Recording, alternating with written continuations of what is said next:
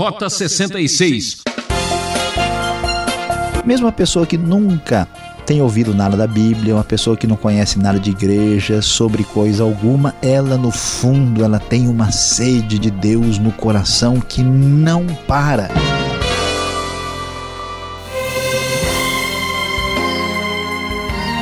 Ouvinte transmundial, este é o programa Rota 66 que não para de investigar e analisar os fatos bíblicos. Vamos juntos em mais essa viagem pelo livro de Atos, hoje explorando os capítulos 17 e 18 e acompanhar o discurso do apóstolo Paulo na capital do pensamento filosófico, Atenas.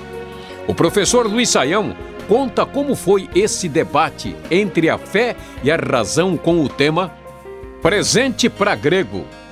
Qual o sentido da vida? De onde viemos para onde vamos? Uma vida sem causa é uma vida sem efeito, não é mesmo? Fique com a gente e descubra os mistérios que envolvem a existência humana. É, prezado ouvinte, muito possivelmente você já ouviu falar de presente de grego, mas aqui a coisa é bem diferente. Paulo está no meio da sua segunda viagem missionária, desta vez já na Grécia, quando os gregos serão agraciados com um presente especial de Deus, que é a chegada da mensagem salvadora de Jesus Cristo, nosso Senhor. Sim, Paulo começa falando ao norte da Grécia, na região conhecida como Macedônia e vai descendo depois, chegando até a região que é conhecida como Acaia. Nesse contexto, vemos que no capítulo 16, Paulo acabou de pregar o evangelho em Filipos e agora ele vai prosseguir passando por outras cidades importantes. Merecem destaque aqui no capítulo 17 a cidade de Tessalônica, depois a cidade de Bereia. Ainda no capítulo 17, atenção especial é dada a Atenas e finalmente a cidade de Corinto merece atenção especial na segunda viagem missionária de Paulo. Então vamos ver o que vai acontecer aqui. Eles chegam à cidade de Tessalônica. A cidade de Tessalônica uh, ainda fica na parte norte, na região mais uh, conhecida como Macedônia. Paulo vai para a sinagoga e por três sábados começa a discutir a respeito da realidade de que Cristo Jesus é o Messias esperado. E proclamando uh, a Cristo e a sua ressurreição, temos ali, como diz o verso 4, alguns judeus convertidos durante este momento, quando Paulo e Silas estão ali em missão, muitos gregos tementes a Deus, e como acontece tantas vezes em Atos, também uh, diversas mulheres de alta posição se convertem. Mas as coisas não vão funcionar do jeito que a gente espera, porque alguns uh, judeus descrentes, ficando com inveja, passaram a perseguir a Paulo e as coisas começaram a se complicar. Invadiram a casa de Jason e, assim, procurando Paulo e Silas, e acabaram aí arrastando Jason e levando para os oficiais da cidade e trouxeram a seguinte acusação. É interessante prestar atenção no que está acontecendo. A acusação feita contra os cristãos aqui em Tessalônica é que eles estão agindo contra os decretos de César, dizendo que existe um outro rei chamado Jesus. O interesse dos inimigos do evangelho é tentar colocar o evangelho de Cristo numa situação de ilegalidade, até porque o cristianismo não existia oficialmente como uma religião legalizada. E a ideia é dizer o seguinte: olha, esse pessoal está querendo fazer aí uma rebelião contra aí o, o, Estado romano contra a autoridade de César. Mas o que acontece, como Lucas vai mostrar, isso não dá em nada. Jason é solto mediante pagamento de fiança e não há qualquer reprovação específica das autoridades romanas contra o cristianismo. Pois é, os gregos estão ganhando o seu presente, presente para grego aqui em Atos capítulo 17. E eles então vão caminhando na direção mais para o sul, chegam agora em Bereia. Os bereanos mostraram aí uma nobreza especial com bastante interesse para conferir se as escrituras diziam exatamente o que Paulo e Silas estavam anunciando. E por isso, muitos creram, inclusive os próprios judeus, os gregos e mais uma vez, como vemos em Atos, um bom número de mulheres de elevada posição. E, mais uma vez, aqueles inimigos de Paulo lá de Tessalônica descem até Bereia, causando tumulto e complicação, e, diante dessa circunstância, o texto bíblico da, da NVI nos diz no verso 14 que imediatamente os irmãos enviaram Paulo para o litoral, mas Silas e Timóteo permaneceram em Bereia. Os homens que foram com Paulo o levaram até Atenas, partindo depois com instruções para que Silas e Timóteo se juntassem a ele tão logo fosse possível. Então vamos lá.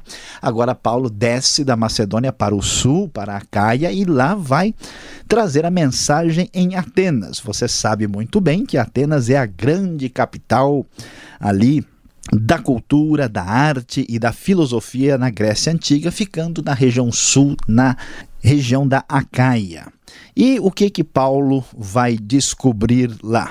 Ele, diz o texto, que ficou muito indignado, impressionado com tanta idolatria naquele centro cultural grego. E logo Paulo começa a discutir com dois tipos de filósofos distintos, chamados epicureus e estoicos. E ele começa a falar a respeito de Jesus e da ressurreição. Ele foi levado até ao Areópago, um lugar de encontro geral onde havia várias estátuas de deuses diferentes e queriam saber né, qual era esta nova ideia que estava surgindo, os atenienses muito interessados em novas ideias. Paulo então faz uma coisa interessantíssima. Em vez de falar sobre o Deus do Antigo Testamento, falar sobre Abraão, ele muda completamente a sua estratégia e diz o seguinte: Olha, eu estou vendo que vocês aqui em Atenas são muito religiosos. Eu observei que aqui tem um altar dedicado ao Deus desconhecido. Eles adoravam tantos deuses e, com medo de deixar algum de fora, eles deixavam lá um altar dedicado a algum que eles não conhecessem. Então, Paulo diz: Olha, o que vocês adoram e sem conhecer é o que eu estou anunciando. E assim ele diz que este é o Deus que fez o mundo, ele é o Senhor dos céus e da terra, e ele não habita em templos feitos pelos homens, não é servido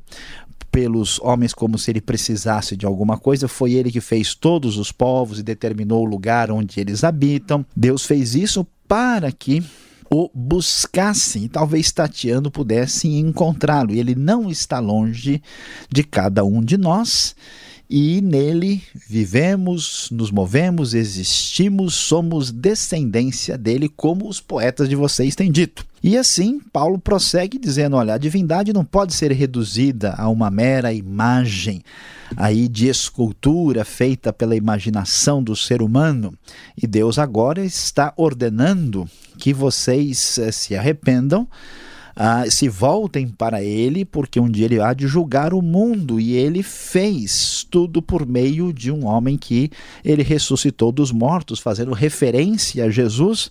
E neste momento os atenienses aparentemente não querem continuar ouvindo e diz: "Olha, nós vamos ouvir a respeito disso numa outra ocasião". Poucas pessoas se convertem na orgulhosa Atenas. Destacam-se Dionísio e também uma mulher chamada Dâmaris e alguns, mas não houve uma grande recepção na cidade dedicada à, à fina cultura grega dos tempos antigos. Diante disso, Paulo vai para Corinto. Corinto, sim, uma cidade bem diferente, mas ali para a, a, o oeste de Atenas, numa espécie de istmo lugar que permitia a proximidade de dois mares distintos, uma cidade com um nível muito elevado de imoralidade, e Paulo chega lá e encontra uh, o famoso casal Áquila e Priscila e acaba ficando com eles e parte para a proclamação do evangelho quando os gregos estão sendo presenteados com esse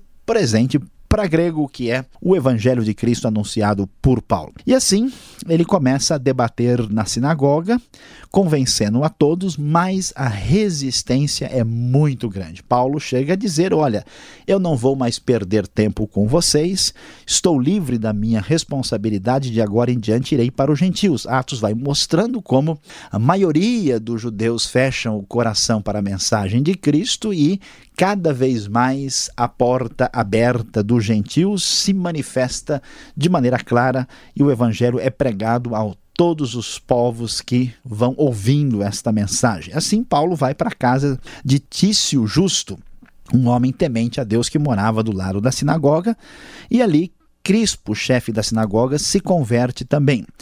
E Deus faz uma coisa interessante, fala com Paulo numa visão, o próprio Senhor se manifesta e diz: Não tenha medo, continue falando, porque eu tenho muita gente nessa cidade. Interessante que a cidade de Corinto, com tantos problemas, com uma imoralidade tremenda, uma cidade necessitada, Paulo gasta um ano e meio, diz o verso 11 do capítulo 18 ensinando ali a palavra de Deus. O evangelho crescendo na Grécia, atingindo a Macedônia, a Acaia.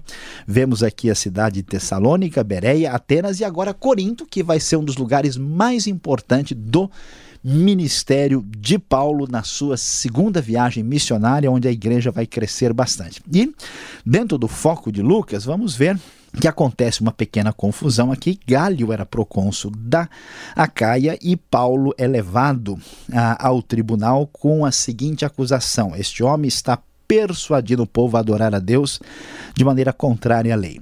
O que Lucas quer mostrar é que os romanos não estão vendo nenhum perigo no cristianismo, apesar da acusação que procede dos judeus descrentes. E aqui, então, Galho diz: olha, se vocês estivessem falando de algum crime, delito sério, eu daria, daria atenção para vocês.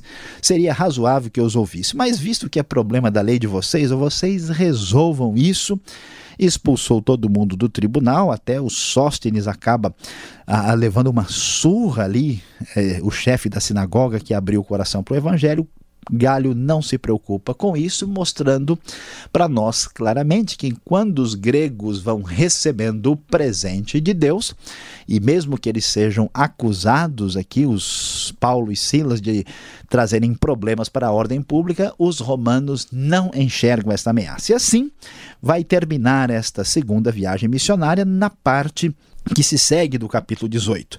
Diz o texto que Paulo, então, depois de permanecer um pouco em Corinto, ele se despede dos irmãos, vai para a Síria, veja que isso é muito longe. É, a referência é exatamente Antioquia. Ele vai com Priscila e Áquila, diz o texto que, inclusive, ele rapou a cabeça em Sencreia por causa de um voto, aí vai para Éfeso, que é lá na Ásia Menor, e ali deixa Priscila e Áquila e depois, não demora muito tempo, ele vai embora e chega a Cesareia e depois volta para Antioquia, de onde ele saiu, começando a sua viagem missionária, que começou aí por, pelo final do ano 49 e termina no ano 52, quando a sua viagem se encerra principalmente pela Grécia, quando eles receberam o grande presente de Deus, ou presente para grego.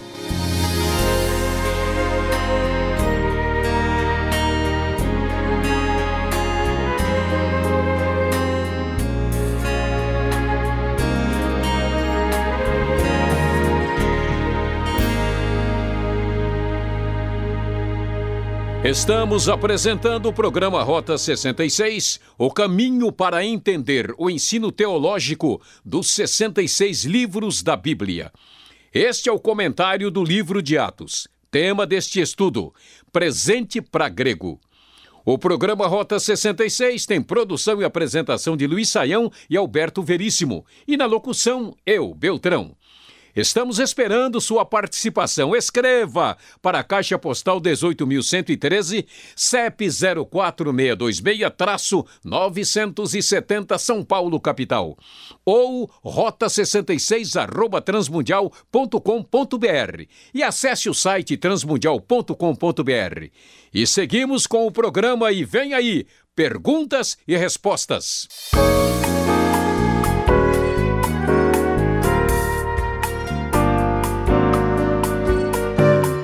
Continuamos agora com as perguntas, Atos capítulo 17 e 18. Você está estudando, você está acompanhando a exposição do professor Luiz Saião. Professor, por que essa atitude dos berianos em contraste com os perseguidores de Paulo? Qual a intenção do escritor Lucas nesse episódio aqui?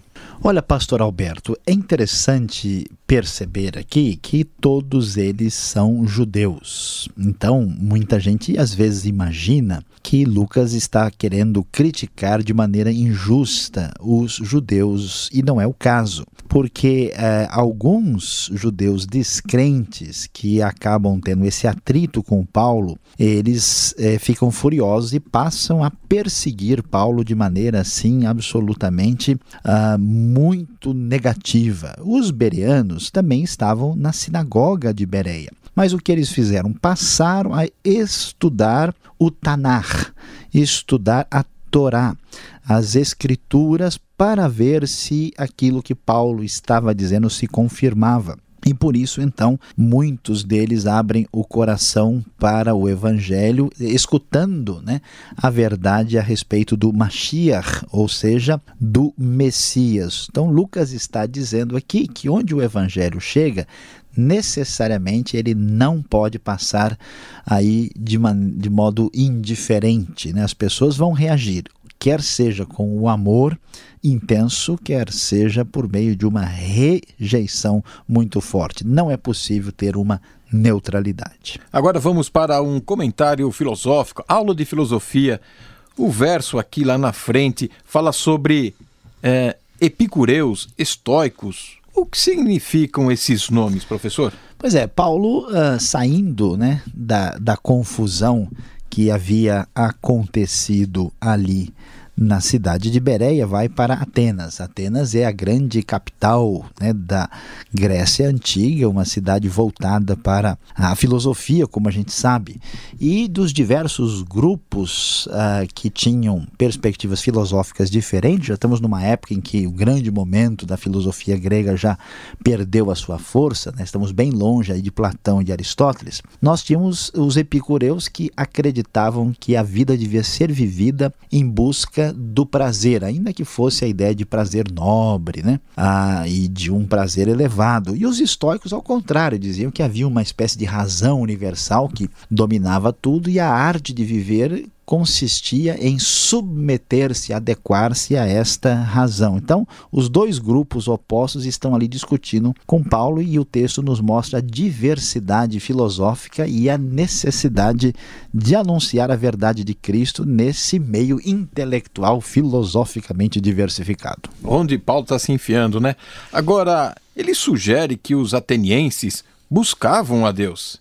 É isso mesmo ou ele estava usando apenas de uma estratégia mais agradável, né, para elogiar os poetas e assim se apresentar?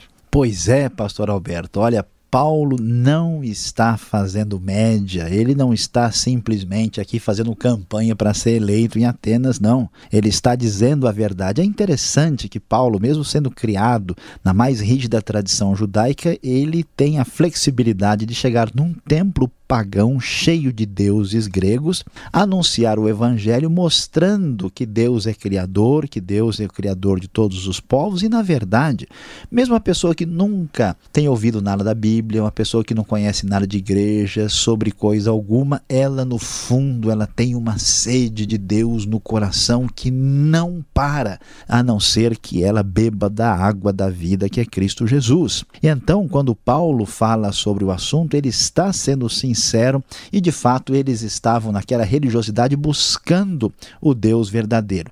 E portanto, Paulo, com a sua cultura, diz: olha, até as poesias de vocês refletem isso. É impressionante como Paulo é consistente na proclamação da verdade e, ao mesmo tempo, sensível ao contexto cultural dos atenienses. Agora, depois do seu discurso no capítulo 17, lá no final, verso 32, os atenienses reagiram de forma assim negativa à pregação de Paulo, não é? Verdade, e muito provavelmente a razão é quando eles ouviram falar sobre a ressurreição dos mortos. Né? Em grego, essa palavra ressurreição é assim, né? Colocando em português é a palavra Anastácia. Alguns acham até que eles ouviram falar de Jesus e de Anastácia. Será que é um casal de deuses, né? Um homem ou uma mulher? Que história é essa? Mas uh, pode ser que eles ouviram isso ou pode ser simplesmente, mais provavelmente, que eles escutaram a respeito de ressurreição e influenciados pelas ideias platônicas de que o nosso corpo não vale nada, eles disseram: "Ih, este homem vai falar de voltar a viver no corpo, tal, se o corpo é a prisão da alma, esse negócio está meio esquisito. Outra hora a gente ouve falar disso, houve um desinteresse pelo confronto entre a ideia cristã e a ideia do pensamento grego. Isso mostra para a gente que Paulo não negocia o que é essencial do evangelho, ele fala a verdade, mesmo quando os atenienses não têm facilidade de aceitar o que ele está dizendo. Agora, entrando no capítulo 18, a gente encontra Cláudio e os judeus enfrentando aí uma crise. Qual foi o grande problema aqui em Roma nessa época? É interessante porque é, essa referência que a gente encontra aí no capítulo 18, no verso de número 2, é uma referência bastante comprovada historicamente. Cláudio era o imperador e houve alguma dificuldade lá com os judeus e ele expulsou os judeus de Roma, por isso que Priscila e Áquila estão saindo, saíram de lá. E eles eh, são convertidos e esta referência foi mencionada muito possivelmente pelo historiador Suetônio quando ele diz que houve essa confusão e que Cláudio fez isso por causa de um tal de Crestos, que muito provavelmente pode ser uma referência a Cristo, mostrando que essas confusões ah, entre os próprios judeus por causa de Cristo já tinham trazido problema para por imperador que resolveu ah, ah, sossegar né, a discussão dessa maneira bastante definitiva. E agora Paulo vai, em sua aventura, falar e vai chegar na cidade de Corinto. Por que tanta atenção a esta cidade de Corinto? Será que o senhor pode responder assim de modo mais fiel? Sim, ao falar de Corinto, vamos considerar aqui que é importante ser fiel. Pastor Alberto, a cidade de Corinto era uma cidade muito importante comercialmente, ficava lá embaixo, no sul, na Caia, e era uma cidade, vamos assim dizer, de certa forma meio desprezível. Né? Por quê? É uma cidade de comércio, uma cidade com muita prostituição, uma cidade onde entra gente, sai gente, diferente de Atenas, que é um centro cultural importante, né? Corinto é um, um lugar assim que vamos dizer não tem nada rebuscado e especial. E é impressionante como Deus vai exatamente agir de maneira especial. Em Corinto a igreja cresce muito. Paulo vai gastar um ano e meio ali. É a segunda cidade mais importante de todas as viagens de Paulo. Mais uma vez nós vemos que Deus se volta para os gentios e talvez para os gentios mais rejeitáveis, fazendo coisas extraordinárias no meio deles.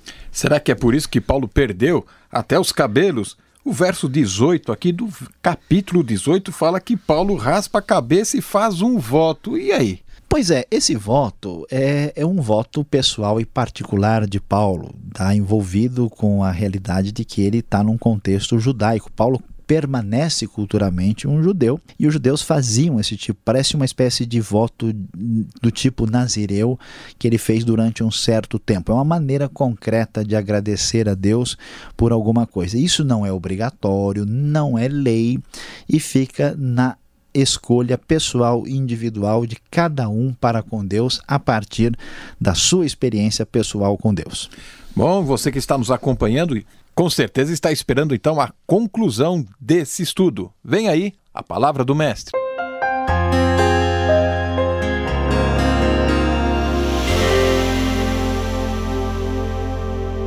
Hoje no Rota 66 estudamos Atos capítulos 17 e 18. É, prezado ouvinte, vimos aqui presente para grego. Pois é, não é presente para os sábios rabinos e judeus importantes, não é presente para seres angelicais, não é presente para sacerdotes e pessoas instruídas na lei, presente para os simples gregos pagãos gentios que abrem o coração para receber o evangelho salvador de Cristo Jesus. O destaque especial é exatamente para aqueles talvez menos importantes, que são os da cidade de Corinto, enquanto os atenienses, nobres, importantes e poderosos não abrem o coração para o evangelho como vai acontecer por exemplo, em Bereia e muito mais em Corinto. Meu prezado ouvinte, preste atenção. Muitos rejeitam o evangelho, agindo de modo arrogante e orgulhoso. Enquanto isso, Deus faz coisas extraordinárias entre os humildes,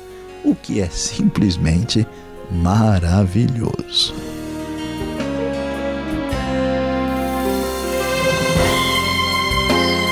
Que pena, ouvinte transmundial. Encerramos mais um Rota 66 que volta nesta mesma emissora e horário com a continuação deste estudo. Esperamos por você, hein? Esta foi mais uma realização transmundial. A paz do Senhor e até lá.